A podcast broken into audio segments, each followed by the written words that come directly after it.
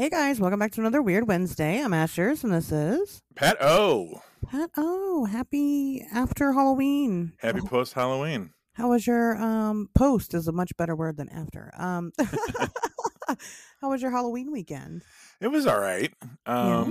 Yeah, we did trunk or treating on Saturday. That was really the bulk of our Halloweening this year.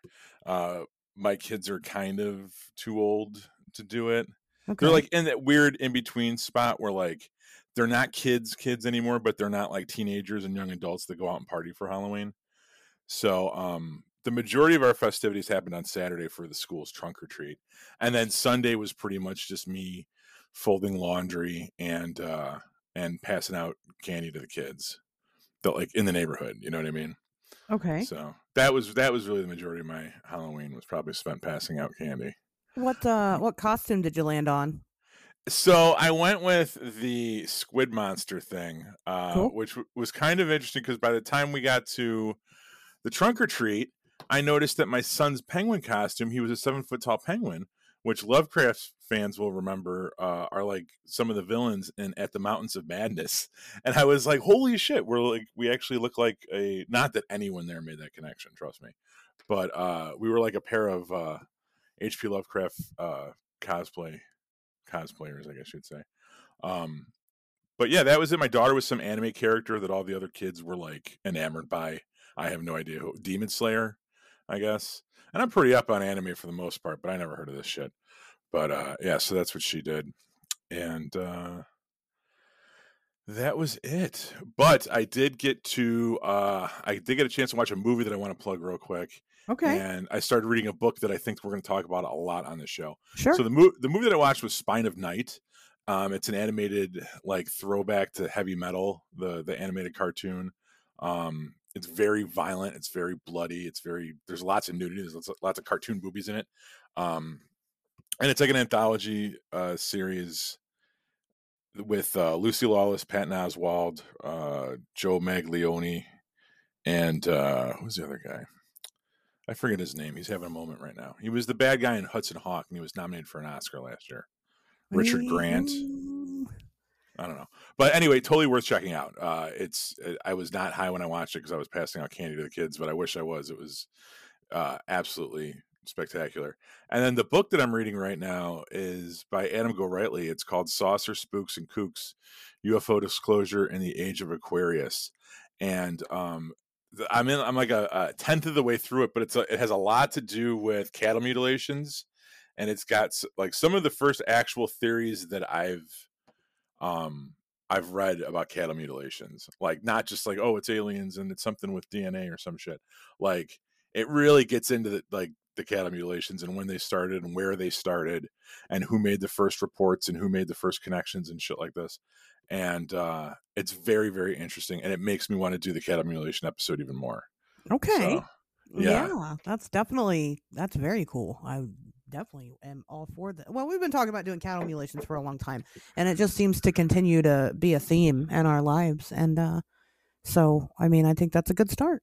Yeah, can't ignore it. So what about you? How was your you had like you had basically this year's Harley Quinn costume with your Mothman. I mean, you did it the best, hands down, but it was a very popular costume this year, I'd have to say. What do you mean? You've seen a lot of Mothman out there? Let me put it like this, excluding you, it's a non-zero number of costumes. Wow. Okay. So but, I mean, you rocked it harder than anyone else. They should all take notes from you. But yeah, I mean, I see Mothman costumes every year, but like, not everybody dresses as the Mothman. But you know, I did see a more than usual, I believe. But yeah, no, I wasn't Mothman though. I was Mothman. Correct. And correct. So. It was, you know, different. But no, I mean, I did my Halloween party thing. You know, I had my party, and that was fun. And then you know, we did the trick or treat thing on Sunday. And yeah, but pretty uneventful, to be honest with you. You know, that's just kind of been the way the cookie's been crumbling lately, is things have just been very slow and weird. But that's okay. You know, so yeah, I mean, I don't really have any stories to tell about it. Is all that stuff over now? Because I was reading I was reading last night actually that we just hit the tail end of a sunspot cycle, and that kind of coincided with all the astrology shit that's been going on the past couple weeks that people have been talking about. Are we? I know we've even brought it up on the show before, but yeah. Are we finally out of that? Well, for the majority, yes. There's still, I mean, so some planets, when they go into retrograde, they're in retrograde for years. Oh, geez. So, well, and there's, I mean, there's always something for the most part. I mean, there's usually always something in retrograde. It just depends on, there's multiple factors at play to whether or not it will affect you and how it will affect you when it's in retrograde. So, you know, refer to your birth charts if you have not. But for the collective people, yes, we are out of that. I think we're still on the tail end of the shadow days, which takes a couple. So it's like, even though like for Mercury, so even though like a planet goes direct doesn't mean that it's reflected on Earth yet. It takes a while for the effects of it to get here because of, you know, light years and how it travels through space. So it still takes a couple of days for things to kind of go back to normal. But like I was saying, I think for the majority, yeah, we're pretty much out of that time period. It feels, and now I celebrate Halloween. We decorated this year. I'm always very festive and shit, I guess. I like it as far as holidays go. But there's a very palpable sense of relief that I have that this is over. You know what I mean? And I don't know why. It's not like it was a negative thing, and it wasn't like, you know, it all culminated in some party or something like that. Like it's just like, it's over now. I'm glad that I came home from work today, and before I even took my shoes off, I took down all the Halloween decorations and put away in the garage. Like that's it. You know what I mean? Like, it feels good to kind of just like turn the page on this one. Not that this was necessarily negative, but just, I don't know. There's something about it. I'm ready to be moving in the next one. It wasn't a bad Halloween. It was a very strange and indifferent one, and I feel like a lot of people felt that this year, and probably, you know, could very well be because the planets were just so fucking out of whack. It was hard to really just enjoy it, you know, and so that's just where we were, and now it's No Nut November. So if you feel like that, I fucked that one already, Ashers. If you like to be sad, you know, No Nut November's for you. that went out the fucking window when you were 15 minutes late for this recording session. I'll tell you that right now. Wow. So, I mean, you know, here, I'll pull up the young lady's name whose fault it was, Skylar Vox. You know, you take it up with her. I'm sorry about that. Oh, well, then I didn't know we were naming names, but well, apparently I get a hell of a lot of fan feedback when I do, so I'm going to start name dropping my your flavor of the week. I mean, if it gets people calling that phone number, what's the hotline again? 773-59 weird. Well, then I swear to God, I will have, yes, I will play your guys's messages. I promise you I will. Things have just been very strange. I've been doing a lot of regular people, very boring, very monotonous it's shit. It's freaking her the fuck out. It is. It's fucking wild. It's just got my ass in a tailspin right now. So it's slowing down. Things are starting to get kind of normal. I still don't have a vehicle, so that's great. I'm going on week 3 now without a vehicle. So it's been fucking awesome. Damn. And it's just a matter of, you know, actually diagnosing the issue and then getting the fucking part. It's ridiculous. So anyway, you know, like I said, I've just been doing a lot of regular people stuff, and I apologize, but I'm getting ready. CryptidCon is right around the corner. And so I am conserving my energy because that's going to be a hell of a weekend. So super exciting stuff. Pat doesn't know if he's going to go, so if you think Pat should go to CryptidCon, you should call us at 773-59-WEIRD and tell Pat that he should go to CryptidCon. But I am like 90% sure I'm going to go still. I did not get my ticket this weekend, unfortunately. Our sub pump went out last week in the heavy rains that the Midwest were inundated with. Yeah. And so that had to take precedence, but we'll see. That's what I'm saying. Right now, it's just the time period of just like chill and kind of get your regular shit together, and like it's just not a very fun time. I don't care. You know what? It's the week after Halloween, and by this weekend, my Christmas tree will be up and it will be beautiful. And you can suck my dick if that's a problem. I've earned it this year. Yeah, you earned a good dick sucking, haven't you? Did I tell you my plan for Christmas decorations? I'm actually in the same headspace where I'm very much looking forward to Christmas decorations. We are doing this is me and my son, an idea we came up with together. This isn't just me trying to project on my kid like he's cool. We seriously, this was a conversation we had in the car. We're going to get a nativity scene, like one of your standard Walmart FIM nativity scenes, with an African-American Jesus, if we can get one, or a Jesus of color, if they have it. Okay. Because the theme of this nativity scene is going to be authenticity. All right. Okay. I want a Middle Eastern Jesus on my front lawn. And then for the angels, my son and I are going to build biblically accurate angels. Okay. Not just the people or the little cherubs with the wings on it. I mean the fucking monstrosities that are like peeking through from another dimension with like 1,000,000 eyes and 4 groups of feathers and the fucking lamb's head and all that shit. And we already designed one of them. We're going to take pool noodles and loop them around in a spiral and then put ping pong balls for eyeballs all over it. And all we need to do is figure out the humanoid one with the animal heads and the 4 sets of wings and shit. But we were going to do like an actual nativity scene. Like if this shit really happened, this is what you'd be seeing. Well, you're going to absolutely have to take pictures of that. That's awesome. Of course. Well, we still have to do it. We're going to be building them in November. And then, you know, hopefully the day after Thanksgiving, this thing goes up. You got it ready. Yeah. Wow. Yeah. I think that's great. No, well, I'm sure you can find, actual Jesus maybe online somewhere. POC Jesuses? Yeah, I'm sure. Oh, yeah. No. I've seen them around in the neighborhood before. So, if anything, get you just a baby doll, you know what I mean? And put it as Jesus. So I don't know, but no, that's a really good idea. No, I'm so down. I am feeling the Christmas spirit. That's what I'm just moving right along here on my holidays. But no, yeah, like I said, my weekend's for the most part, it's pretty uneventful. I mean, we did the trick or treating thing and, the kid enjoyed herself and I enjoyed myself and, it was good. But yeah, that was my weekend. Like I said, pretty boring stuff. So that's really all I got. I got some news. You want to hear the news? What you got? Oh, did you see the story that I sent you? I did. Okay. Will you talk about that? No, I was going to talk about that. Okay. I was going to talk about that first. Oh, all right. Never mind. I wasn't going to talk about that first, but let's go ahead and talk about it. Because I also kind of want to mention it too, because we'll get there. Okay. So, Pat, why don't you share it? It's your news. You bring the news. Go ahead. Oh, I don't have it in front of me. Okay, so basically, there was an actual case this year of a someone that found hypodermic needles in candy bars, and it happened in Ohio, no less. It sure did.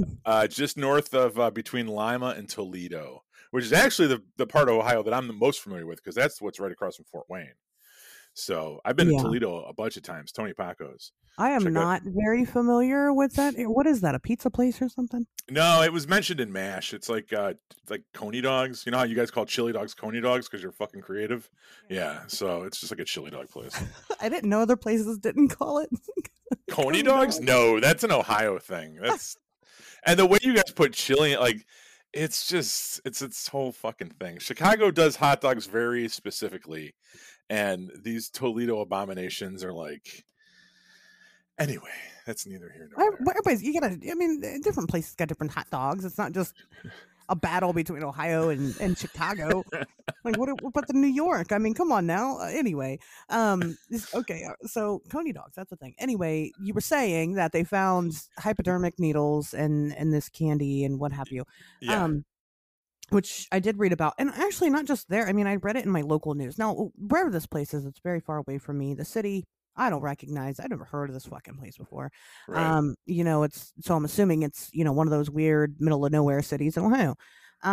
But it was on my local news too. And so I was trying to do like some digging, I don't know about this, Pat. I think this is a weird one because like, it's not like the reports that I read about it are just like, oh, these needles were found in this Kit Kat bar and then another Kit Kat bar. But it's really not like an interview with a parent that found it or anybody that's actually connected to it. So how do we know that it's not just somebody just did this just to fucking make it on the news or, You know what I mean? What? Like, that's... How do we know that this was actually somebody that passed out? So that's, you know what? And they said they only found 2 pieces of candy like that. Right, and it was from the same person. They were sewing needles. So the name of the town, we're gonna do real live fact checking here. Fostoria, Ohio. Okay, so let's look at this because I'm very curious at what the population is. I'm sure it's pretty fucking small. The population is 13,000 people. So you're talking about a relative. I mean, we got suburbs around here. That's that are small, but that. That's not that small. I mean, it's yeah. You know. But my point is that. You know, you're not hearing about this happening in New York. You're not hearing about this happening in Cleveland. You're not hearing about this happening in Detroit. You're hearing about a case of this in Fostoria, Ohio. Yeah, which I've never heard of this. I've lived in Ohio my whole life, never heard of this town. Right. So it's kind of like, it is kind of seems like either this is a real random nut job, or I mean, someone's crazy here. Either they actually did it and they're crazy, or they faked it and they're crazy. And right. In any case, it's the product of one mentally unstable person. I mean, I just think it's weird. Like, why didn't somebody put it in more? You know, why is there not more candy that's come out? And they're like, oh, we found more. You know what I mean? Like, if it was actually somebody like targeting children, I guess sticking needles and fucking Halloween candy. But so the last episode, when we talked about this pretty extensively, somebody had commented on because I put the episodes up on YouTube. Some of you are listening to this on YouTube now. Somebody had commented on the last video and mentioned that somebody in Huntington, West Virginia, had been sprinkling crack on candy and then feeding it to the kids there, and then like a bunch of kids died or overdosed or whatever. Holy shit. So they mentioned that, but when I went to go Google it, I didn't find anything. And they said that, oh, yeah, well, it happened. Maybe they're just trying to cover it up. And I know you're listening to this now, but why? Why would they cover it up? Well, because I could understand why you would cover it up. Why? Because you wouldn't want to create a panic. What do you mean, though? Every single year, every news station in every town across America talks about exactly this. So... It's not really causing a panic if that's something that people are used to. That's a very good point. Or expect. So, I mean, I don't know. I mean, I'm looking forward to if they find any information on this. I would love to read about it. I'd be very interested. I'm not saying that it didn't happen. I'm just saying that, I would like to see the evidence because we talked about it. And, I kind of mentioned that just, the science points to that. This stuff does happen, but it doesn't really happen. Like, I mean, it doesn't happen a lot. So okay, but let's continue with this train of thought. So when do you think that these are just all like myths or that nobody? Because like let's look at this case from Fostoria, Ohio. Sure. Okay. Sure. And let's just use this as like a microcosm. So either crazy person fakes this, and this is just something that they came up with to get attention, even though it's interesting their name isn't mentioned in the story here, although I guess you wouldn't really necessarily need the person's name. No. Okay. 2, that this actually happened and there's a different crazy person that decided to fuck with candy. All right. Sure. Option 3 is that none of this happened and this is just something that the press drums up every once in a while. Like it's by some higher power that says circulate stories about candy tampering, or this is something that, because I mean, this is either it's this is a papers. I mean, yeah, I don't know. Well, it does. I mean, if you see an article, you look at your local news and you see the same shit all the time, right? I mean, whatever it is, Pat, you're in Chicago. I'm sure you are familiar with your local news and roughly right. What's in it all the time. But out of all that stuff, you see, hypodermic needles found in candy bars. What article are you most likely to click on? It's going to be that one, and actually read through it all. So they get paid for the clicks. So I mean, it's a very not a noteworthy story, but I mean, it's like I said, it sells papers, and so I could definitely see it being a media marketing move just to get people to click on their shit and read it. I could also see it being people that just. Decided to stick some needles in some candy bars and say, oh my God, we found these, but they didn't really. You know, but it could also be a psycho that just decided, I'm going to go buy a whole bag of candy and I'm going to stand outside and I'm going to hand it out. And in two of those candy bars, I'm just going to play a little game and put fucking needles in them.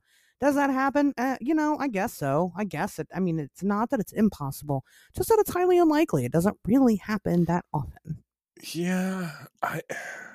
And that's what that's kind of what the conclusion that we came to on the last episode is that, yeah, this does happen. It's not that it never, ever happens, just that it doesn't usually happen. Yeah.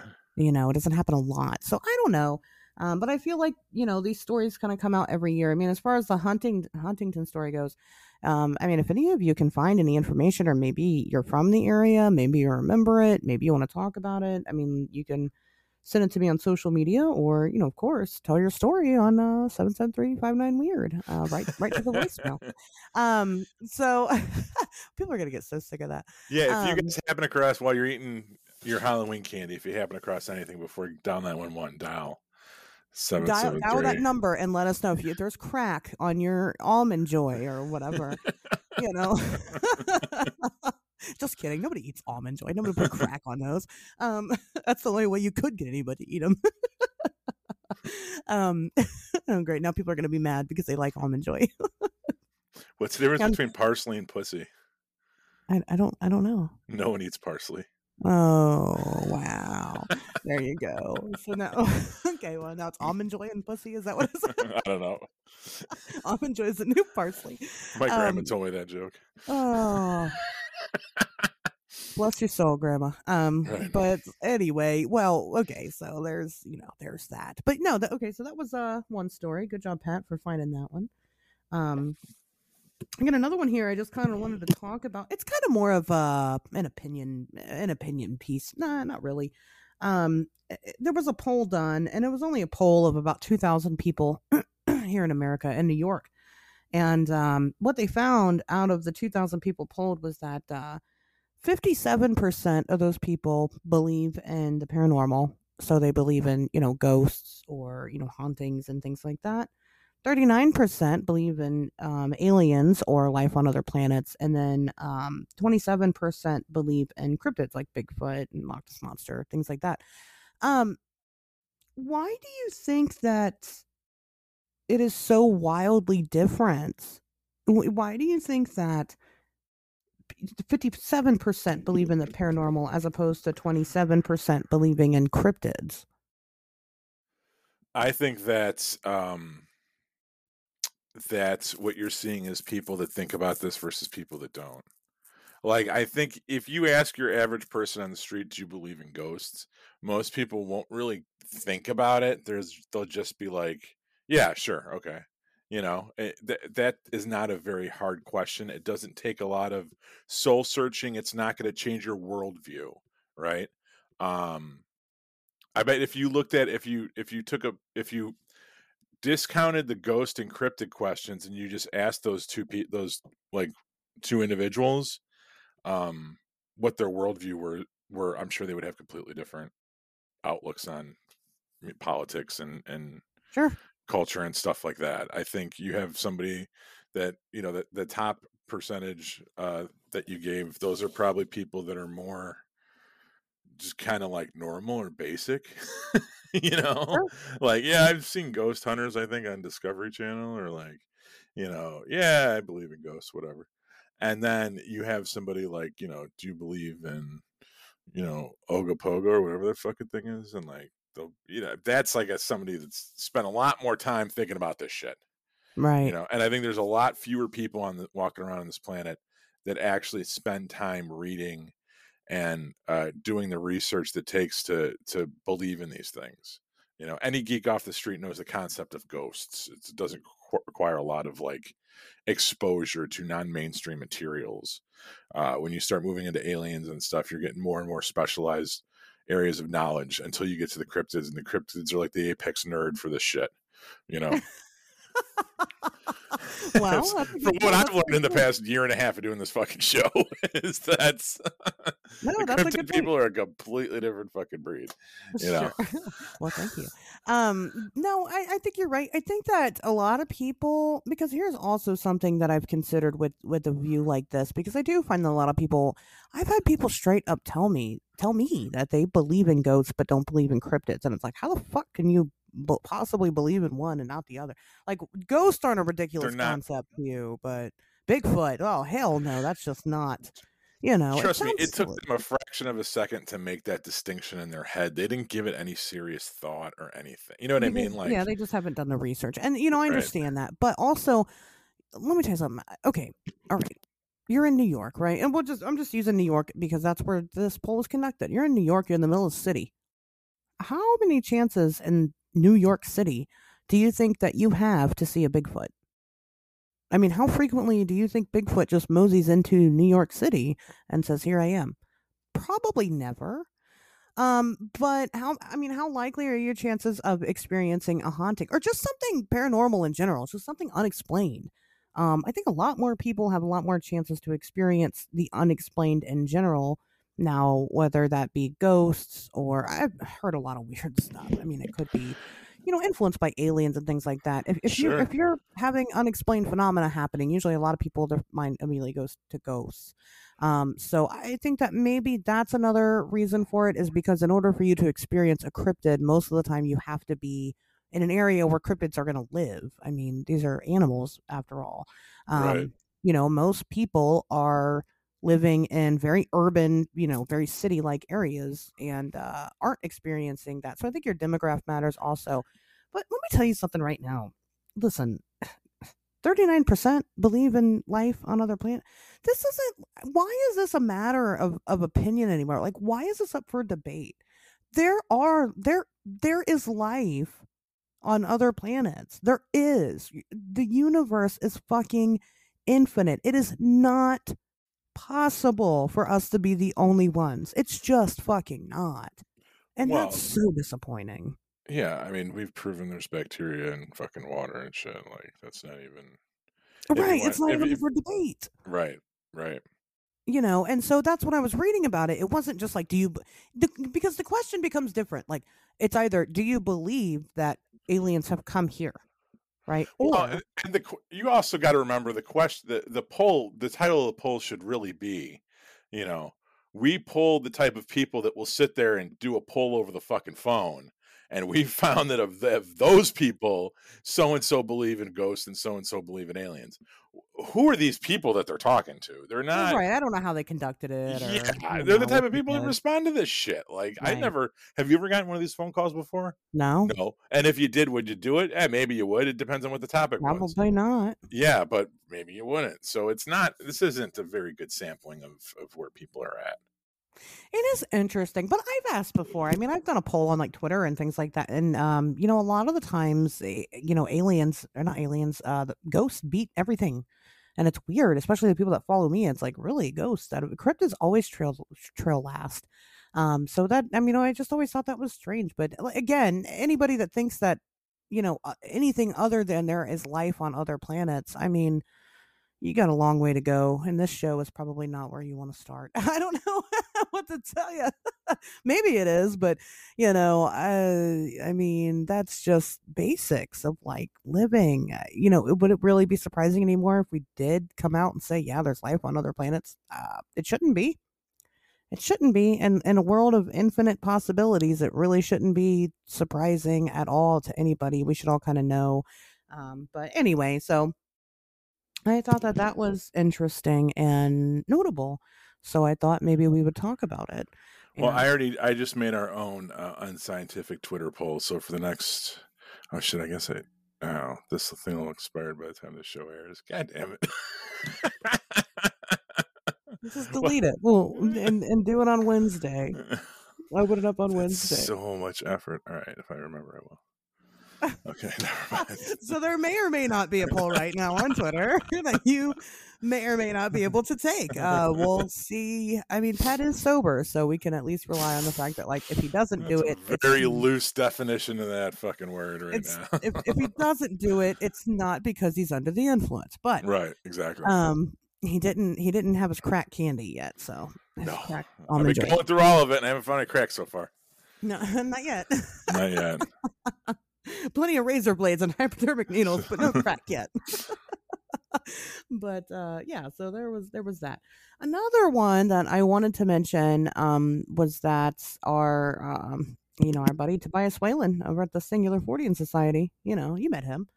He posted an article recently on singularfortean.com, and it was about this UFO sighting that took place back in, I think it was September or October. I don't remember. I should have read about this a little bit more, but I forgot until just now. Anyway, so he posted this UFO sighting, and it was accompanied with pictures, and I thought that the description was weird. Not just that, when I first saw the article, because I saw it in a preview on social media, and when I had seen the preview, the picture, I thought it was my picture. Remember a couple of weeks ago, I told you guys, well, and I told you, Pat, I showed you the pictures, and I saw this weird silver thing outside, and I went outside and started taking pictures of it, and I didn't know what it was. Whatever this dude took a picture of, and then this guy actually caught it on video, looks exactly like what the fuck I saw just a couple weeks back.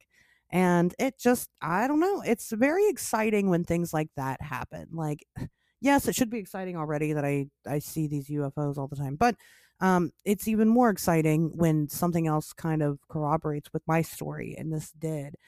So I'm going to be sending my pictures over to Tobias and Emily, and I'm gonna let them, do whatever they want with it.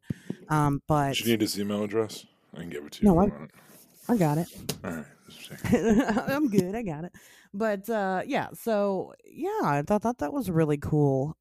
So definitely get on if you guys aren't reading Singular Fortean Society, definitely get on their website and check out their stuff. They're on all the social media platforms. And then go check out that article specifically. I guess I'll post a link here in the description, but yeah, so there was that too. That was my last piece of news. Awesome. So what are we talking about this week, Ashers? I don't know. Didn't you read the title? I can't see it from where I'm sitting. So everybody knows, you guys know, you clicked on the episode. We're going to talk about old John Wayne, and not that John Wayne, but the bad John Wayne. Jesus Christ, that was fucking terrible. Oh my God, I need to meet you in Kentucky, and we need to have an immediate training session. On what? On John Wayne? What are we training about? And I know you're a single mom, but you don't have to start making the dad jokes. Sorry, it's fucking painful. Yeah, I just thought of that one on the fly. I don't even write this shit; it just comes to me. I believe it. What do you, Pat? You are also from Chicago, and, right? John Wayne Gacy, he's kind of a thing there, right? I mean, yeah, I mean, spoiler alert, they executed him when I was like 14, but leading up to that, the two things that he was always, you knew about him as a kid growing up here, like the story was not anything, it was very fresh in everyone's mind, and the two things that I remember the most about him were number one, the paintings that he used to do that he was selling from prison. That was a big deal around here in the late 80s, early 90s, before he was executed. He would paint these creepy fucking drawings, and like all the weirdos in Chicago would have one. And the other thing was that his final meal on death row was KFC. Yeah. And I grew up in a very strict Brown's chicken family, or we there's the three fried chicken food chains. There's Popeyes, KFC, and Brown's, and we were team Brown's, and hearing that KFC was the last meal of that guy, it made a lot of sense as a kid growing up, because we reviled that shit. I've since come around. I don't have such a like, oh, that fucking guy, we should have known. Yeah, exactly, eating KFC over there like a fucking derelict. But yeah, that was, I mean, that's as far as I knew, like, as a kid. And then I got older, and obviously I read into it a little bit, but sure. Wow, very interesting. Well, were you guys, I mean, especially being, a teenage boy in Chicago at any point, I mean, do you think that contributed to any of your local lore or anything like that? I mean, because you were kind of his demographic. No, I wasn't that attractive. I never had to worry. I should watch what I say there, because it's not entirely true. It just...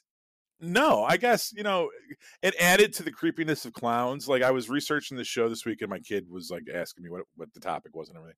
And I was telling him, like, this was kind of the OG killer clown myth, you know? I wouldn't say specifically that Stephen King drew, you know, it and Pennywise from this entirely, but it definitely added to the conception, the kind of the mass, you know, pop culture conception of clowns as being creepy or evil, sure, or something. And yeah, so outside of that, no, I mean, I never worried about, you know, you got the standard child predator warnings growing up, but nothing specifically for Gacy. He was already arrested by the time I was old enough. Although, as we'll get into later on in the show, if my parents knew the real facts behind the case, they probably still would have been very protective of me. Sure. Well, yeah, absolutely. Well, okay. So, I mean, getting into Gacy, Gacy's an interesting, he's an interesting guy just because he had so many victims, you know, most of which we're not even aware of how many yet, you know, and we might not ever know. Just 2 weeks ago, they identified one of them. They're still identifying these people. Right. It was one of the bodies they had pulled out of the crawl space, and using 23andMe or one of these fucking things, they were able to trace the DNA back to a relative, and they identified the corpse. Right. And so, you know, it's one of those things where we really, you know, have no idea, again, the scope of exactly what happened, and we probably never will. But, you know, Gacy is a very famous one, mostly because he's, you know, associated as being the, you know, a killer clown, which, you know, we'll get into and talk about a little bit more. But not just that, this man was a pillar in his community, and everything that he did, he was very successful. And, you know, he was definitely a big go-getter, and, you know, he's just not the typical, you know, what you would think for a serial killer. I mean, what we're finding out now here we are in 2021 is that, you know, sometimes these people, you know, serial killers don't look like who you think they do, or they don't act like who you think they do. They could be literally anybody. You know, that's why we got people like Bundy and Gacy and, you know, so on. Even Dahmer. I mean, he was an alcoholic, but, you know, he wasn't very ambitious and didn't really have a lot of motivation to do anything else except for, you know, kill people and eat them, I guess. So, I mean, it really should come as no surprise anymore. But, I mean, that's why cases like this do get really big, is because people don't expect people like Gacy to be a part of something like this. But we'll kind of start, you know, from the beginning. You know, there's a couple of things that I want to talk about in his childhood that, you know, I think are obviously notable. I mean, for the most part, Gacy grew up in a decent family, you know, that, I mean, his dad was a raging alcoholic and he wasn't great, but like his mom was kind of great. Like, she loved him and was very protective of him, especially against his father. His dad would beat on him and stuff, and his mom would always try to, you know, take the heat, you know, otherwise. And so, you know, there was that. But Gacy had a head injury when he was really, really young. And then not just that, he ended up having a bunch of medical issues in his life. And there's been a lot of speculation as to whether or not these things had affected him as an adult and affected his way of thinking. And that's why he ended up kind of turning into who he was. But you know, he was always the fat kid. He couldn't play sports. He wasn't allowed because of his medical issues that he had. You know, his dad always referred to him as, you know, a sissy, and he called him a queer, and, you know, all kinds of stuff. I don't know, Pat, did you dig too much into his childhood? Yeah. It's interesting that you just listened to all that stuff and were like, yeah, he didn't have that bad of a childhood. Like, Jesus. I don't know what the fuck you were subjected to. Well, I do. Oh, well, yeah. I mean, well, you kind of showed your true colors there. So, well, he, you know, he was sexually assaulted as a kid. One of his dad's friends, I don't know what the fuck he did to him, but, you know, molested him in a truck, and, didn't want to tell his dad because, you know, he did the whole victim shame thing where, like, you think it's your fault or you think your dad's gonna be pissed at you. And from the stories that I read, which is probably the same material you saw, like, the dad seemed like a little bit of a fucking psycho. Like, having a father like that could definitely have an adverse reaction on a person. Yeah, absolutely.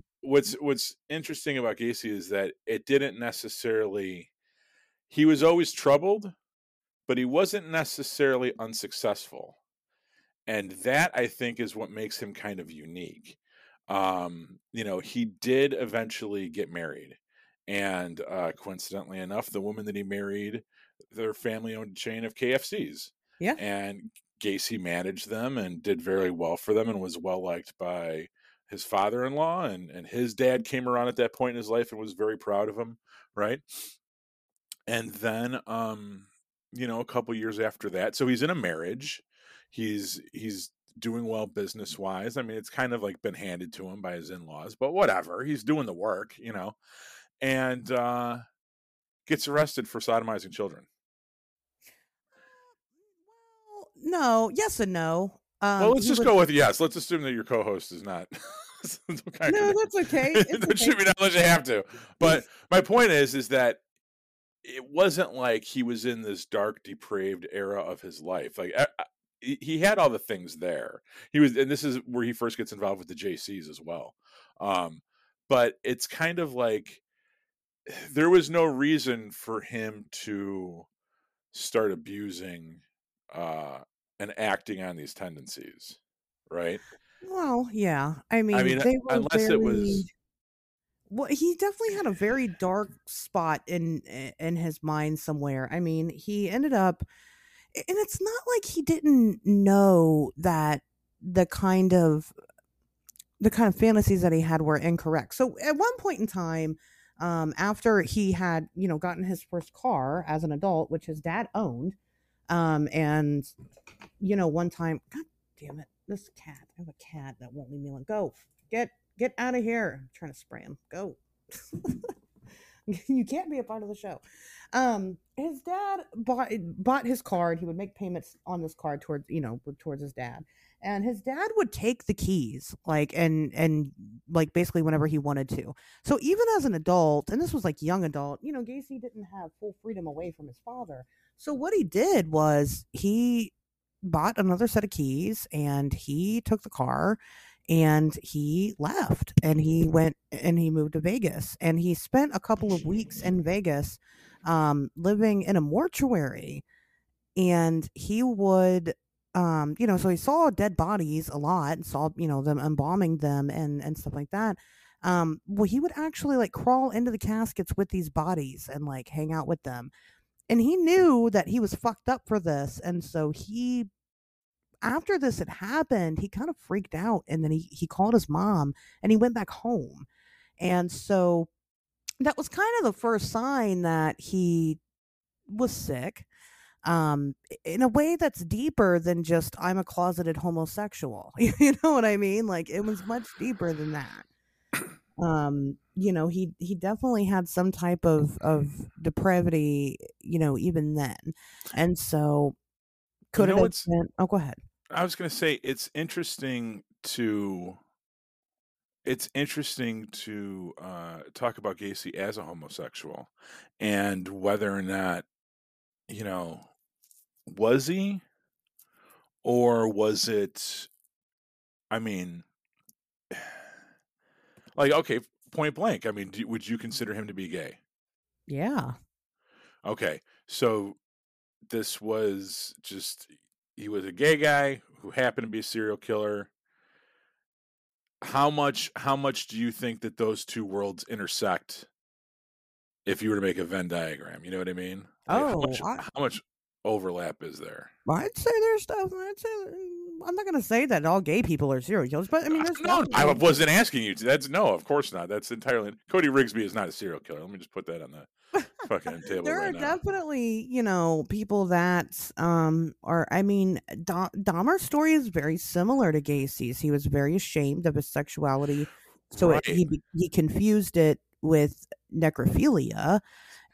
And which, I mean, Gacy in the story you just recounted exhibited, but doing the same kind of stuff. Yeah, it's just so interesting to me because as this story balloons, I feel like as we get more and more into the story, the homosexual aspect becomes more and more of almost a focal point to it, and it's just it's a weird thing to get to up front. Like, you know, this is more than just somebody who's ashamed of their sexuality, although you have to wonder how much of a part does that play in it. Like, it's definitely, like, you know, because is it about, because sometimes they'll say rape isn't about the sex, right?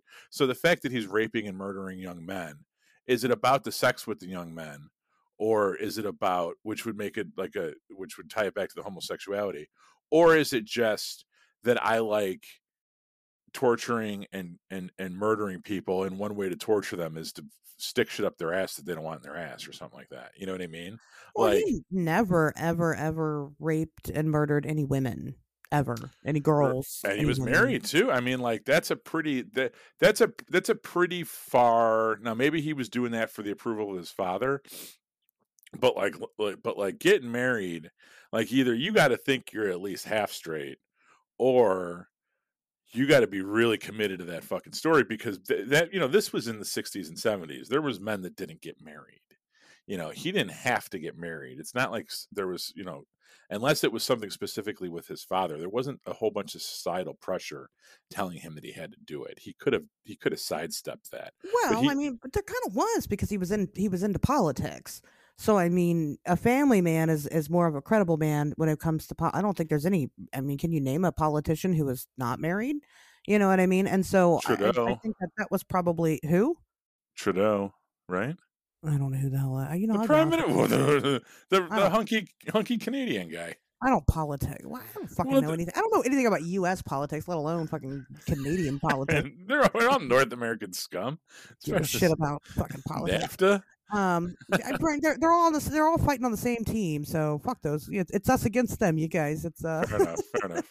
But anyway, but typically, I mean, that it makes you look better. But no, his second wife, I mean, they had a very tumultuous relationship, and she, you know, says that he had sex with her and then never had sex with her ever again. Told her he was never gonna have sex with her ever again. He was very open about being bisexual. He had gay porn all over the place. He had men coming and going out of the house. He was gay.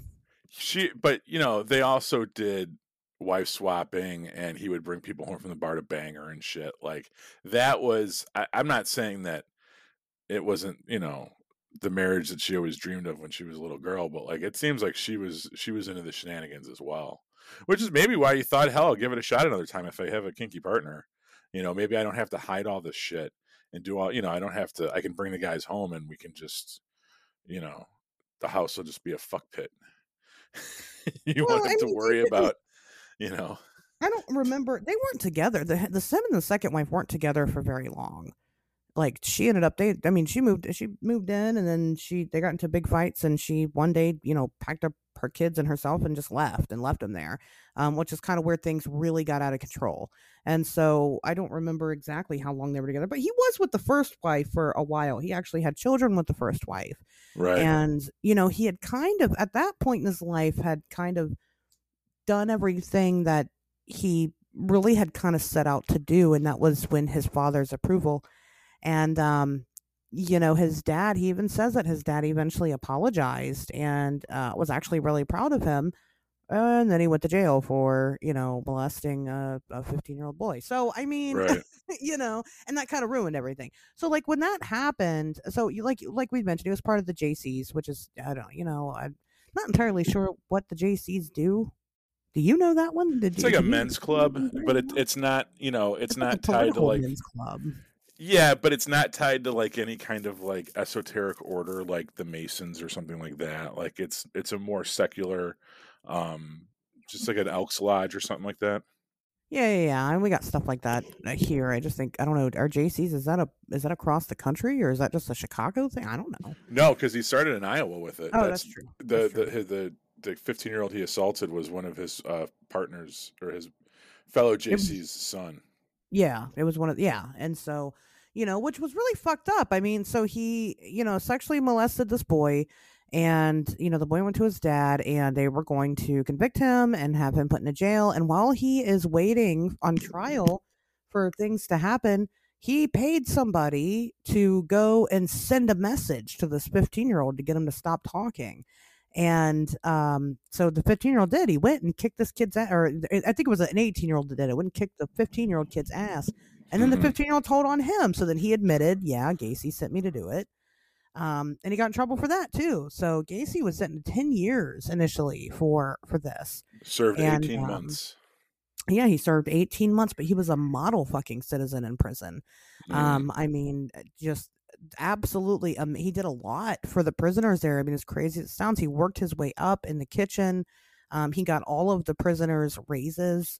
He actually ended up being responsible for them building a mini golf inside of the prison. I mean, he did a lot there.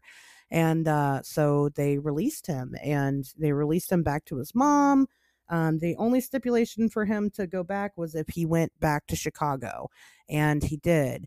And while he was in Chicago, very shortly afterwards, I mean, he got in trouble 2 more times. He got in trouble in February of 1971 for sexually assaulting. Yeah, for sexually assaulting another teen. And then a couple of months after that, another one. But both of them didn't. They didn't follow through in court with what was, you know, with what was being said, probably because Gacy was using a lot of the same tactics that his father was using, and, you know, probably gay shaming these kids. And, you know, we know that he's capable of sending a message or manipulation because he's been doing it at this point. Like, we know he's been doing stuff like that. So that's probably what, you know, he was doing. But he gets out, and you know, then he starts, you know, working his way up the ranks again within his community. You know, he started running for the local government there, Democratic Party, and hanging out with those people.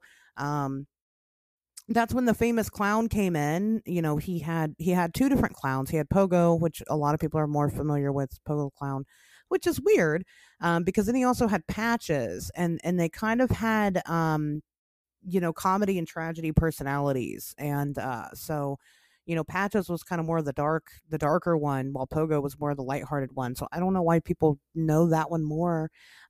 But either way, you know, he would do his clown work just throughout the community. But it wasn't really like it was a big deal. I mean, sometimes, you know, he would get off, you know, doing service somewhere else, and then he would be in his clown get up, and he would go drink at the local bar, you know, as Pogo or Patches or whatever.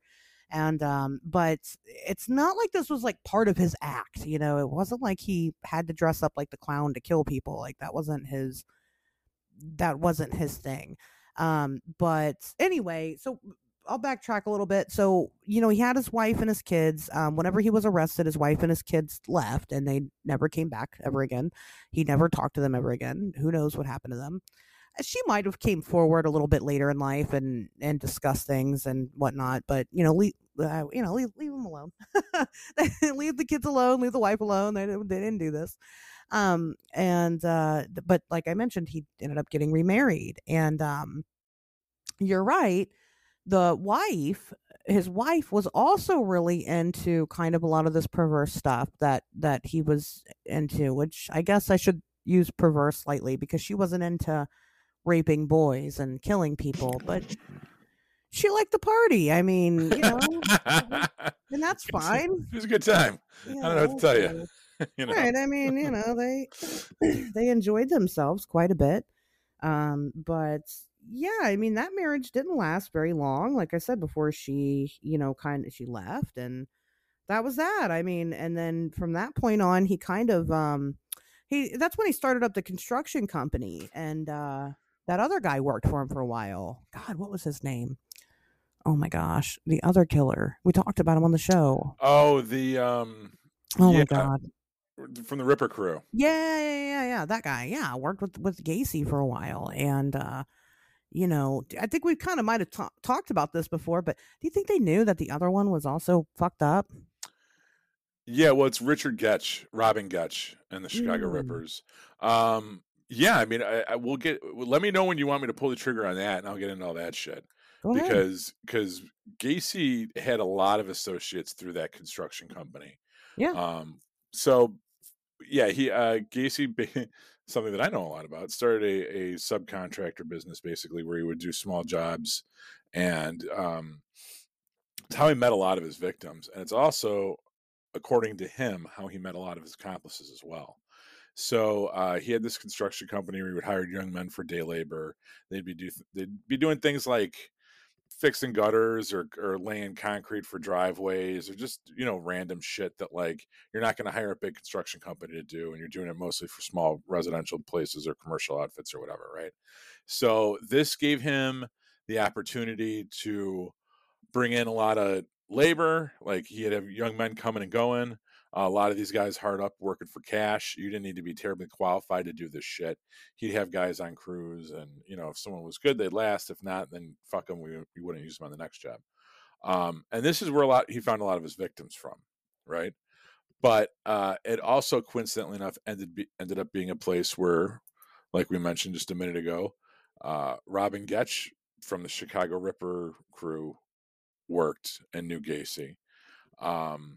And then something that I came across last night is he worked with a guy named Philip Paske, who would go on to be so Philip Paske, actually, before he started working for Gacy, was a Chicago lifeguard, and for the city, was a lifeguard for the city of Chicago.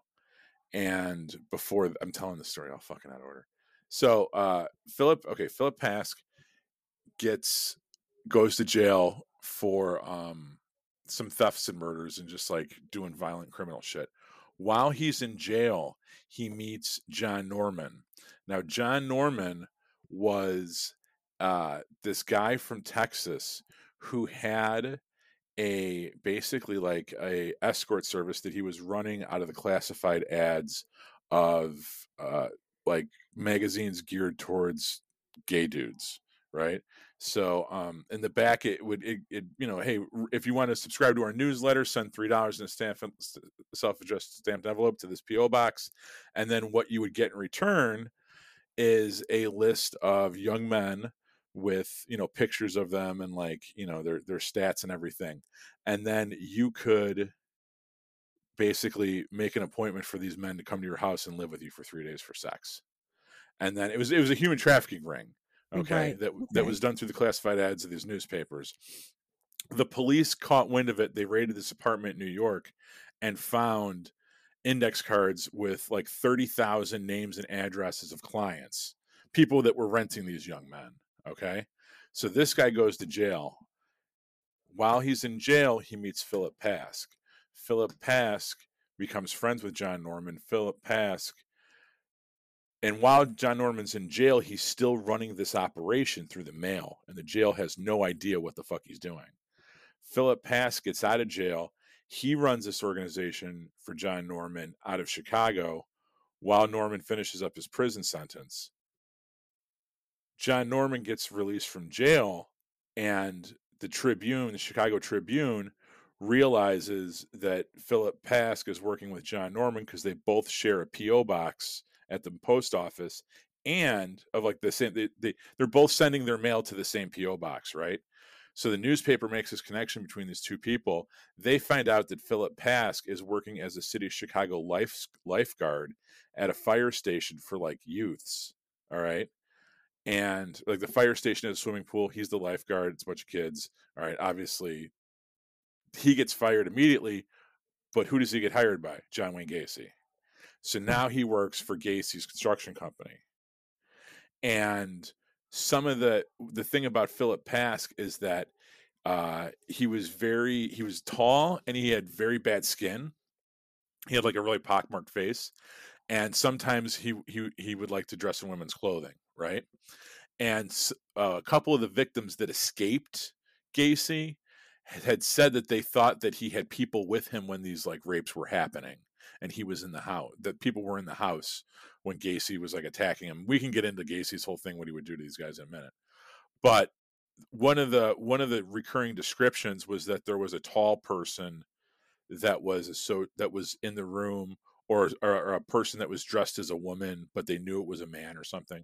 So there's been like suggestions by some of the victims that survived that Philip Paske may have been involved with Gacy. They definitely worked together, but that he might have also been involved in Gacy's kidnappings and tortures and shit. And then, I mean, even Gacy himself had said several times that he had accomplices and stuff, and he kind of went back and forth about who they were. So yeah. That's what I got on that. Yeah, I mean, and that's, you know, well, and you know, Gacy has always said that he's had accomplices. One of the first things that he asked when he was arrested was whether or not his accomplices had been arrested too. And they're like, what do you mean? Right. And, you know, and so he had always maintained, I mean, there's even record of certain victims that, you know, ended up falling under, you know, that Gacy had been tried with that, you know, Gacy wasn't even in the same state when they were killed. Yeah, there's some suggestion that they might have been using Gacy's house, and that was why there were so many bodies in that crawl space. That, you know, this Delta Project, you know, they were trafficking these young men around the country, number one. Most of it was just for prostitution, but some of these young men got fucking killed, and Gacy's house was a place to dump the bodies. Yeah. And that's why these accomplices of his, they weren't so much accomplices in the sense of Gacy was the ringleader and these people were killing underneath him. It may have been more of they were adjacent to Gacy, or Gacy might have been actually one of their underlings, and this was a much bigger operation that Gacy was doing a smaller part of. And that's what I got. Well, and people were in and out. I mean, he did have, you know, these people that were working for him, these young men that were working for him that he was also sleeping with, or, you know, whatever it was they were doing, like that would come live with him, you know, for periods of time. I mean, he had people kind of in and out of the house all the time. And like, realistically, you know, he says he didn't stop putting people in the crawl space because he got arrested. He stopped putting people in the crawl space because there wasn't any more room. Right. That's exactly what he says. Yeah. What's interesting is that some of the people that he murdered, or that he murdered, legally speaking, were drifters, or they were young men that were hard on their luck that started working for his construction company. When Gacy was finally brought to justice, it was by the Des Plaines Police Department, which is where he was living at the time. What's interesting, though, is that for as long as his murder spree went on for, it was a lot of young men from Chicago that were missing as well. Chicago police never got involved. They had aspects of this case. Gacy had been suggested as a suspect that they never followed up on. They really... I don't want to say they dropped the ball on it, because it's so like the evidence at times was so overwhelming towards him, and they did so little that it really does look like they were just letting him fucking do whatever. And a lot of the victims that went missing were younger white guys, high school age white guys that lived in nice parts of the city. Mm-hmm. I was reading where his victims went missing from. It's like all like around where I work, actually, like Edgewater, Lakeview, Rogers Park, like, you know, decent parts of the city. These weren't necessarily all, not that it would have made it any more justifiable or better, but these weren't necessarily all like broken, forgotten, poor little kids. These were like, you know, your average middle-aged, middle-class white kid that went missing. And the parents, like, you know, are screaming for justice. Why can't anyone do something? The police do nothing. And then Chicago police, it's happening in their own backyard, you know, they knew they had some kind of, it wouldn't have taken a whole lot of intuitiveness to connect the dots and figure out there was some kind of person operating and all these different disappearances and you know, fit the same MO, and nothing yeah.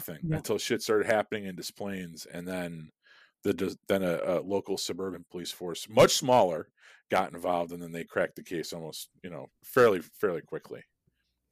Well, because, I mean, Gacy had initially confessed to 45 murders, okay? He was convicted of 33, right? And so he had confessed to 45, but that's murder victims. Gacy had been doing this song and dance of raping and torturing men, young men, kids pretty much, for years. You know, and so he had some people that he just raped and tortured and then let go. One of his victims claims that during his rape and torture, somebody else was there. They saw somebody else there. They were watching what was going on, and, you know, he had maintained that that's what was, and then, like, you know, that he knew somebody else was there. Didn't know who it was, but, I mean, so, you know, that's not really an accident. The police have on record Gacy because they followed him around. It wasn't just like they went and searched his house and they found a whole bunch of weird stuff, but it took a minute for them to actually, you know, pin Gacy. I think they searched his house twice and then still couldn't actually arrest him for anything. And then he confessed, and that's the only reason why he was arrested to begin with. And that's where they found the bodies in the crawl space. But they had him under surveillance. He couldn't handle the pressure. There right. was, if there's, I read a couple accounts of like the last 12 hours that they had him under surveillance, and he was losing his fucking shit. He was, yeah. And went to his lawyer and confessed everything. And, but you know, while he was under surveillance, I mean, Gacy had met up with a couple of the workers for this construction company. Right. And yeah. They had some strange conversations that kind of implied that maybe, you know, these people knew what was going on. And, but the police just never really, I mean, they just, you know, they had their guy, and that's all they, you know, that's all they really cared about. They didn't care about investigating further. And, you know, I don't know if it's just because, you know, homosexuality in the 70s was weird, and they just didn't want to deal with it. They didn't want to hear all the details. It was very strange the way that it was handled. But then again, I mentioned before, Gacy was not just some guy. He was involved in politics. You know, he had a lot of friends. I mean, he would have these parties where they would have upwards of like 400 people, you know, and these are high profile people that would show up to Gacy's parties, and, you know, where he was the special, you know, guest of honor and things like that. So, I mean, you definitely got to wonder, you know, what was going on there, especially because when this all started happening, like with the JCs and stuff like that, that's kind of when it was starting to get out that these people were, you know, having these sex parties, and they were wife swapping and trading porn and things like that. Well, so 6 years after his first murder and 7 months before he was finally arrested, there's a picture of Gacy with Jimmy Carter's wife, the first lady. Yeah. Where they met at some, you know, they met at some function. And for him to have met her and get the picture with her, he had to be cleared by the Secret Service. Right. So that's one of those things where, is it that they're that inept at their job, or is it that the system is that corrupt that he was flagged as being okay? You know what I mean? Despite the fact that he had already been arrested for sodomizing a 15-year-old back in Iowa. You know what I mean? That he had already, and then intimidating witnesses, that he had been arrested twice 6 months after his initial parole in Chicago for sexually assaulting young men. You know what I mean? Like all this stuff now granted, maybe the Secret Service didn't know about the murders he was doing and the bodies he was stashing in the crawl space, but he had already had quite the fucking reputation at that point, and they still let him get his photo op with the, you know, with the Democratic Party, with Carter's wife and shit. So, I mean, it's a lot of like, it's a lot of really suspect stuff. And I mean, spoiler alert, I honestly think when I finally knowing, like researching this case and always knowing that there was a little bit more there, I really didn't know what the missing piece was. And finally getting to the Delta Project and that connection, and when you see that he was associated with those people, it kind of makes everything make a little bit more sense. I feel like that's the missing piece in the Gacy story. And that I think he was just a low-level lieutenant of a much larger organization. And I know that sounds like really fucking woo-woo, but that's my 2 cents. That's what you came here, you know, that's why you're listening to this week's podcast, right? That's what I'm floating out there for you. You want to hear the fun stuff. Yeah, I mean, nobody's ever really proven that. I mean, I'll be honest with you. Like, in my perspective as somebody that, you know, really likes is like the right word, somebody that has a strong interest in true crime, you know, as much I've read about Gacy before, of course, but you know, the extent of the stories that I knew was just that you know, it that he just was gross, and he just, you know, killed these young men and boys because he was a closeted homosexual. And you know, I don't know, he just like, well, and that's another thing, I mean, it wasn't like he was killing them just to hide the fact that he was, you know, touching them or whatever. It's because he was like actually violent. Like he played these horrible fucked up games with them. And you know. The one that sticks with me is where he can't. So what he would do is he'd bring them back to the house, and he'd say that he knew magic and he did all this stuff. Yeah. And he'd get them to handcuff themselves. And then while they were handcuffed, he'd fucking rape them. And, the line was, do you want to see, you know, a trick? and he does the handcuff thing, and then he gets out of it. So then he handcuffs them so they can try to get out of it. And he says, well, the trick is that if you want to get out of the handcuffs, you got to have the key. Right. And at that point, they realize there is no trick. They've just been handcuffed. They're in this guy's bedroom. You know what I mean? Yeah. And like, he would kneel on their chest and he'd force feed him his fucking cock. Yeah. And then roll him over and he would just fucking sodomize him. And then, but what's crazy to me, so crazy to me, is that then he would sometimes let him go. He would sometimes let him go. Yeah, he would. Thinking like, I just did this to you. And I want to let me kind of go off with this for a second here. I just did this to you, and I think so little of you that and this whole process that I'm not even afraid. I'm gonna let you go. And what are you gonna do? You're gonna tell someone they're not gonna believe you? Fuck you. Yeah. That blows my fucking mind. And except I had something very, very similar happen to me when I was in my early 20s. I was delivering pizzas for this place, and it started off really cool. And I was kind of friendly with my boss and all this stuff.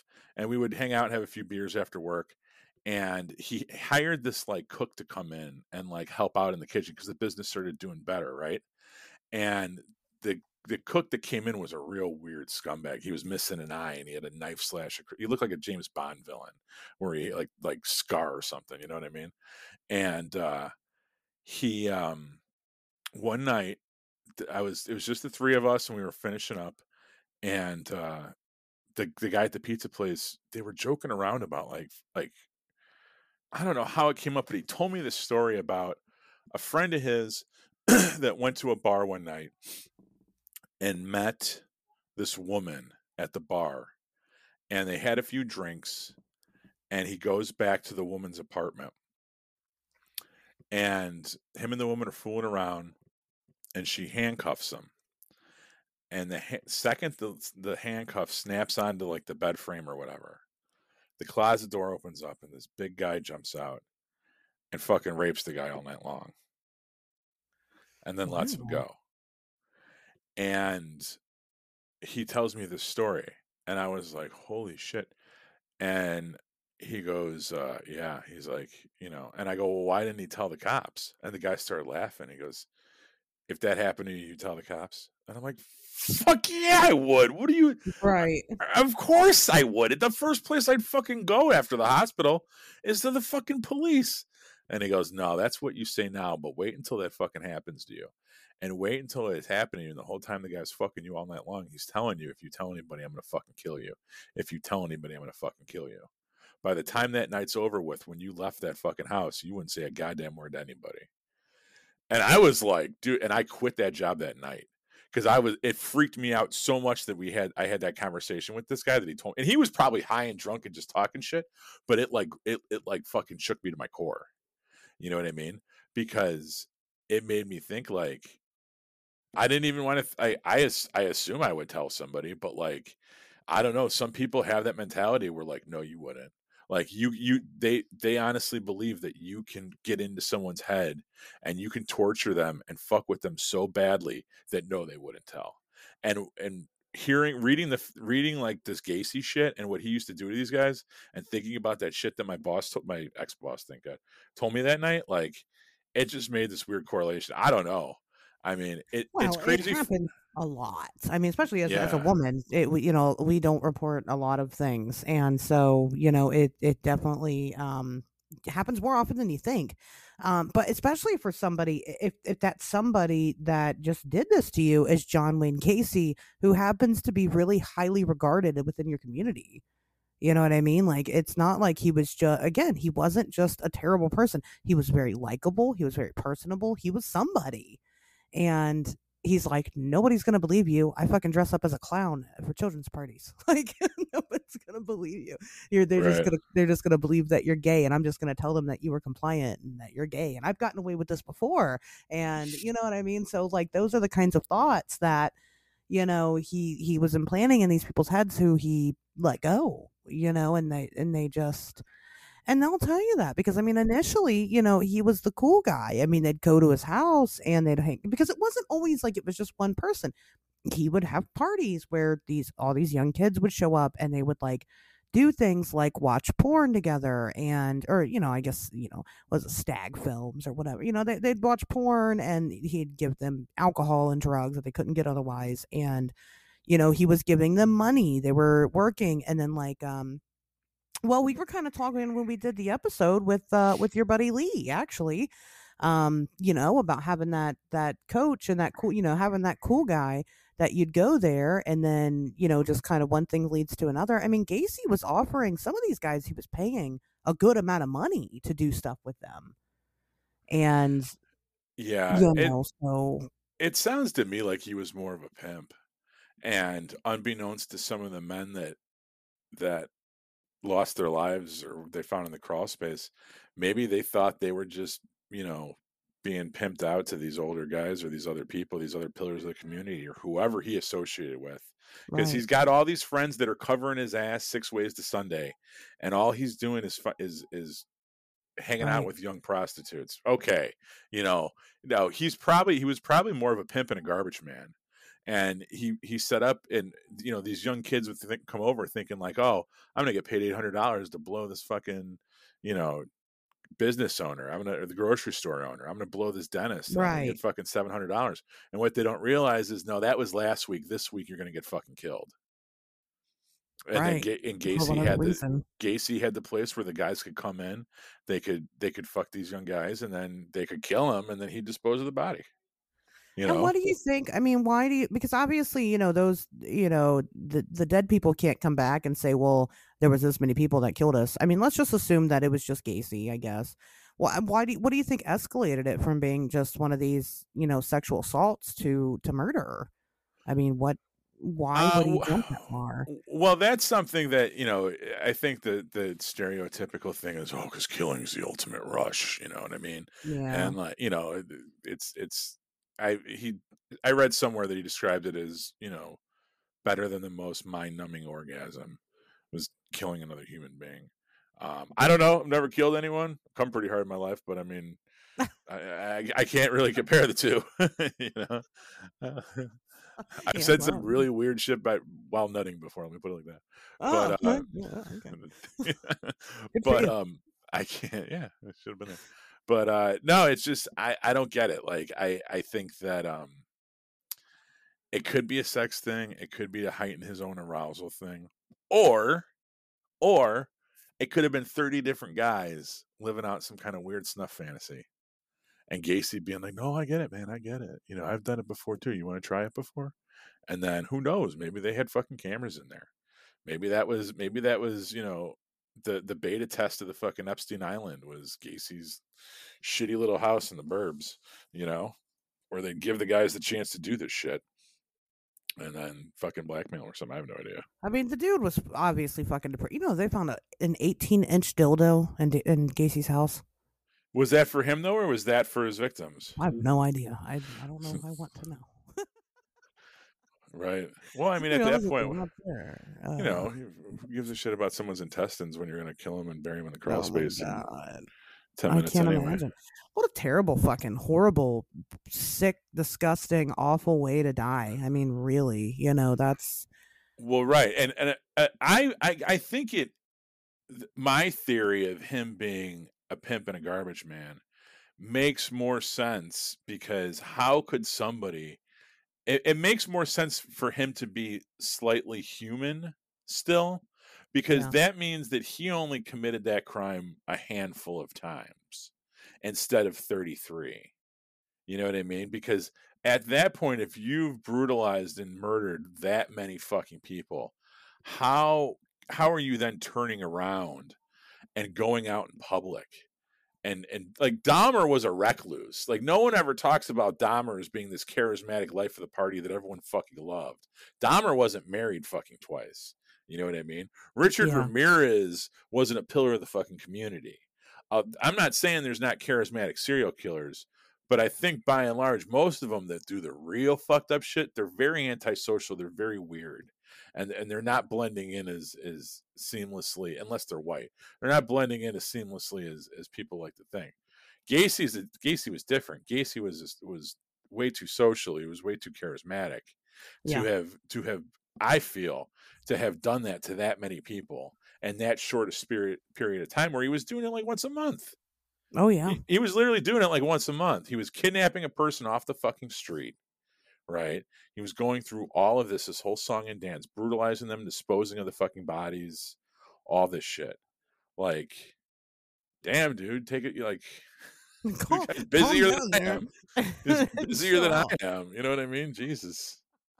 I mean, but no, you're right. And because it's not like Gacy wasn't a successful individual, even after he served prison time. I mean, he went on to go have this contracting business, and he did good. You know, he succeeded in every area of his life, and did even as a prisoner. You know, it's impressive the shit that the guy did. And, you know, he has to have some degree of likability there in order to even get to that point. But he had friends.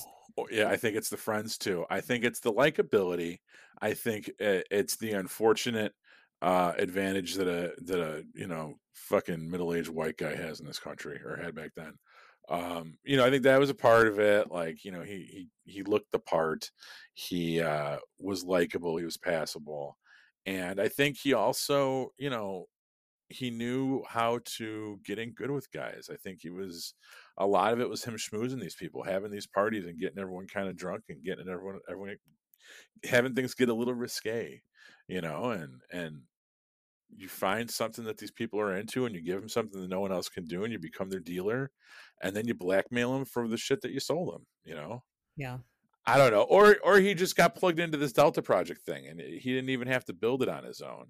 They talent scouted him, and they put him to work, and he was just an extension of this, because that's what the Delta Project was doing, was trafficking young men, sometimes just for sex, sometimes for murder, you know.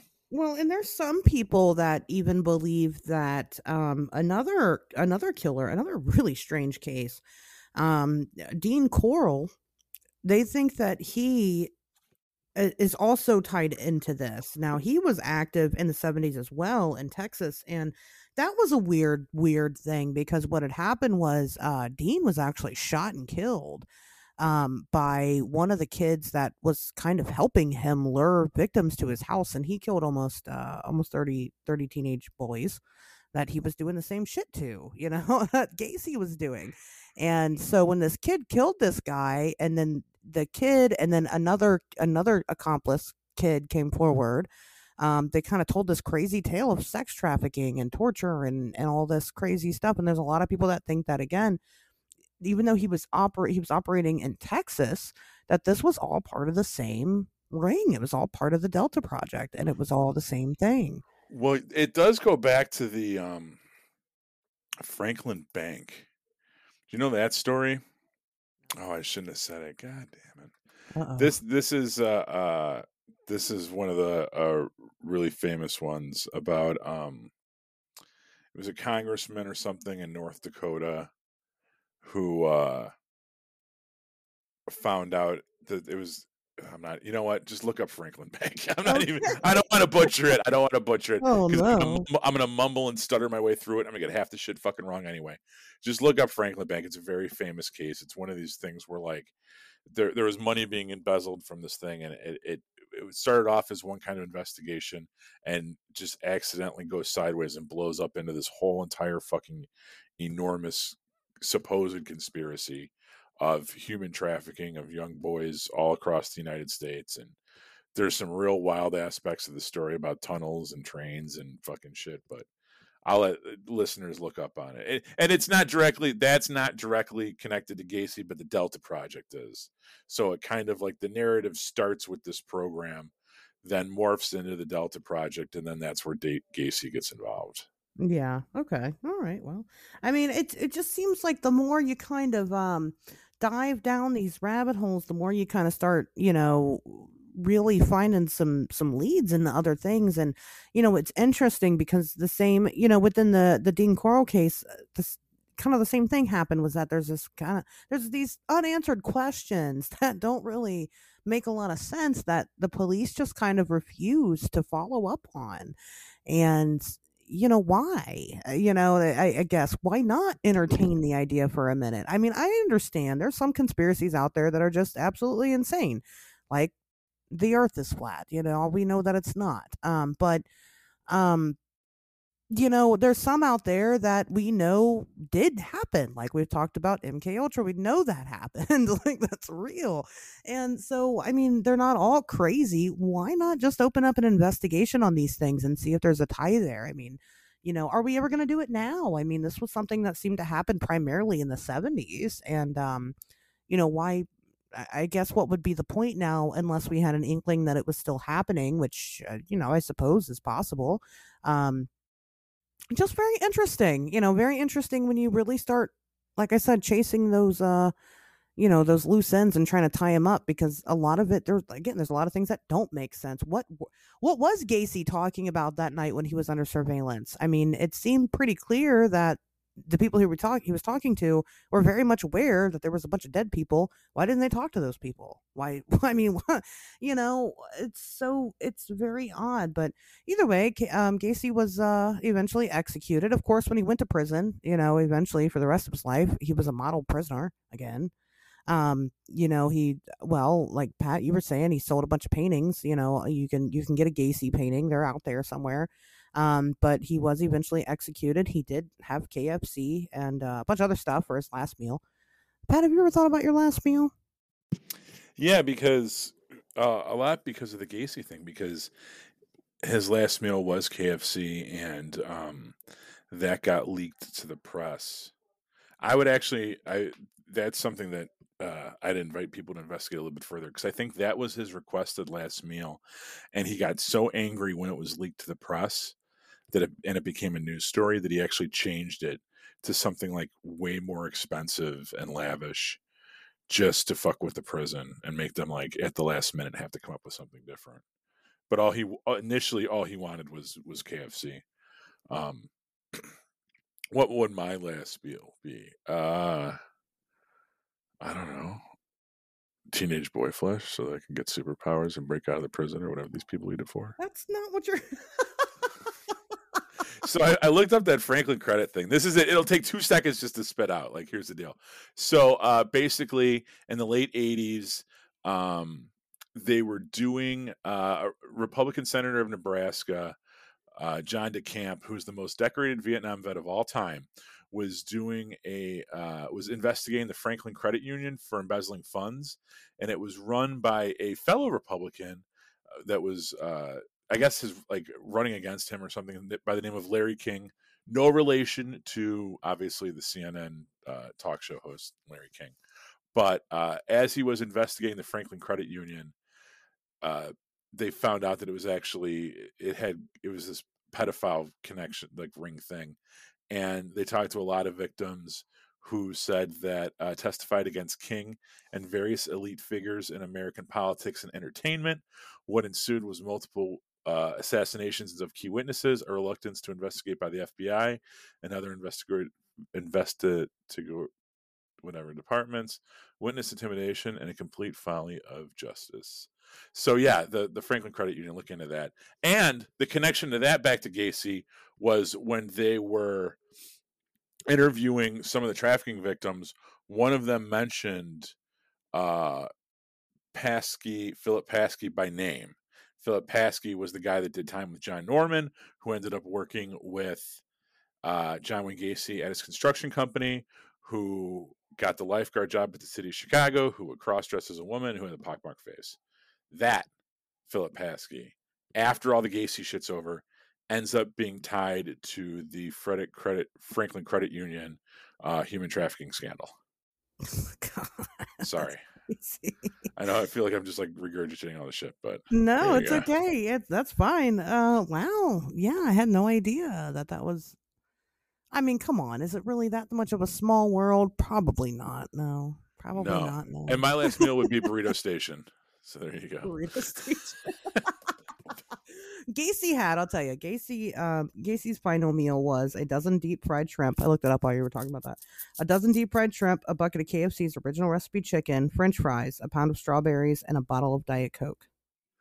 And then, does it say anything about him changing it at the last minute? No. I remember that being on the news. That might be... Well, that was, yeah, I mean, like you said, that was kind of your time. If you remember that, he was very mad. I mean, there's like a whole, there was a website I found one time where you can look at inmates, at people on death row's last meals, like coming and going. That's so I don't know. I don't know why like people are just into that. Well, because that's really not something. I mean, is that something that we think about every day? When we think about something like our very last meal, I mean, then you kind of got to face your own mortality, and that's a hard. It's a hard thing to think about. I mean, yeah, because some of them are very weird, you know, and they kind of are a mishmash of different things. But yeah, there was. I don't know. I can't promise that I'll ever find that website again. But I remember looking at it once, and that was the thing. Also, his final words were, "Go fuck yourself." Kiss my ass. Yeah, kiss my ass is what it was. So that's nice guy, that Gacy. Right. It's a good dude, but obviously not. But that's, I mean, that's John Wayne Gacy. I'm sure you guys have heard the story before. You might have maybe even heard it told this way with all these weird ties and connections and the different perspective as to why. Or maybe you were like me and you just never really heard it told that way. And Gacy was completely at fault. But, you know, there it is. The infamous killer clown. Pat, you got any final words on Gacy or anything that we talked about? Don't let people handcuff you unless you know them reasonably well. Well, that's true. Yeah, don't do it. That's probably not a good idea. Like, I don't care how fun you think that person is. Like, they're not fun. They're John Wayne Gacy, and you should probably leave. Right. You know, don't go to someone's house and let them show you magic tricks, because that's where it starts. That's how you end up having a bad time, you know, in the cross space of the Gacy house. That house isn't there anymore, is it? I don't know. It was there for a while. What? It's not that far. Yeah, they didn't tear it down right away. It's not that far. I don't know. You should stop wherever it was, and whatever it is now, I'll take pictures for me. Just come to Chicago and we'll drive past it. Oh. I mean, I will. I'll let you out at the end of the block, and I'll pick you up at the other side, so you can walk past it. Just not look weird. That would look 1,000%. They would know exactly why I'm there. Like, this fucking weird girl coming to look at the Gacy. There's another house. Weird one. Yeah, I can't imagine like moving in there or moving in to anywhere around there, because it would be just flooded with, like, you know, sadness and ne'er-do-wells. Well, that's true. It's probably a very famous street now. Oh, well, I don't know. I think that the longer things go on, I mean, I'm sure they expect people to come check out that area. But I think that for the most part, it's not like it's a hot spot. You know, the Chris Watts house, like that house is probably way more famous right now than the Gacy house is. But again, I don't think the house is there anymore. Yeah, it's been demolished. Okay. So it was turned into a vacant lot in 1984. It stood vacant until 1988. People bought it and then built a new house on it. And then as of 2019, it was currently for sale. Oh. So there is a house there now, but it's not the same house. And it's for sale. Right. For $500,000. Well, this was 2019. You could probably get a little bit cheaper now. Is that market price around there? Or? Norwood Park, like, yeah, I don't know. It's the burbs. It's out west. It's one of the nicer. I mean, I could see it potentially. It's a nice house. Let me put it like that. Like, it's not a mansion or anything, but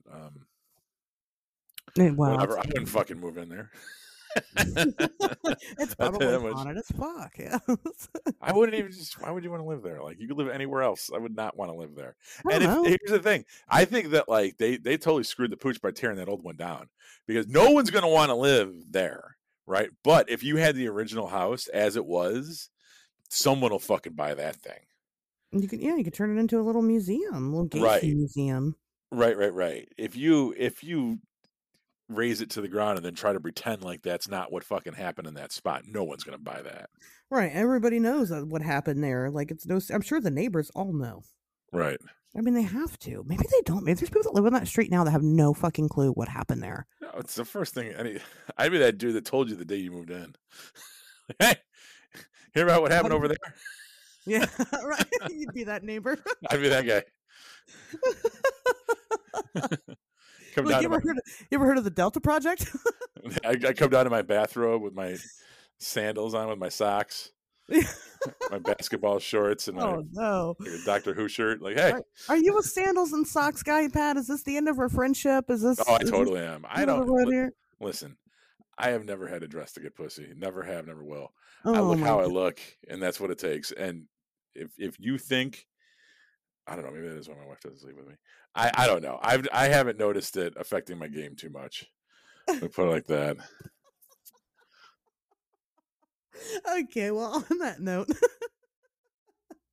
I think we're done here. No, very, very nice, very, very informative, very interesting stuff. Maybe we'll talk about just the Delta Project and more, and a bigger extent on a future episode. I always tease these future episodes, and sometimes they happen, and sometimes they don't.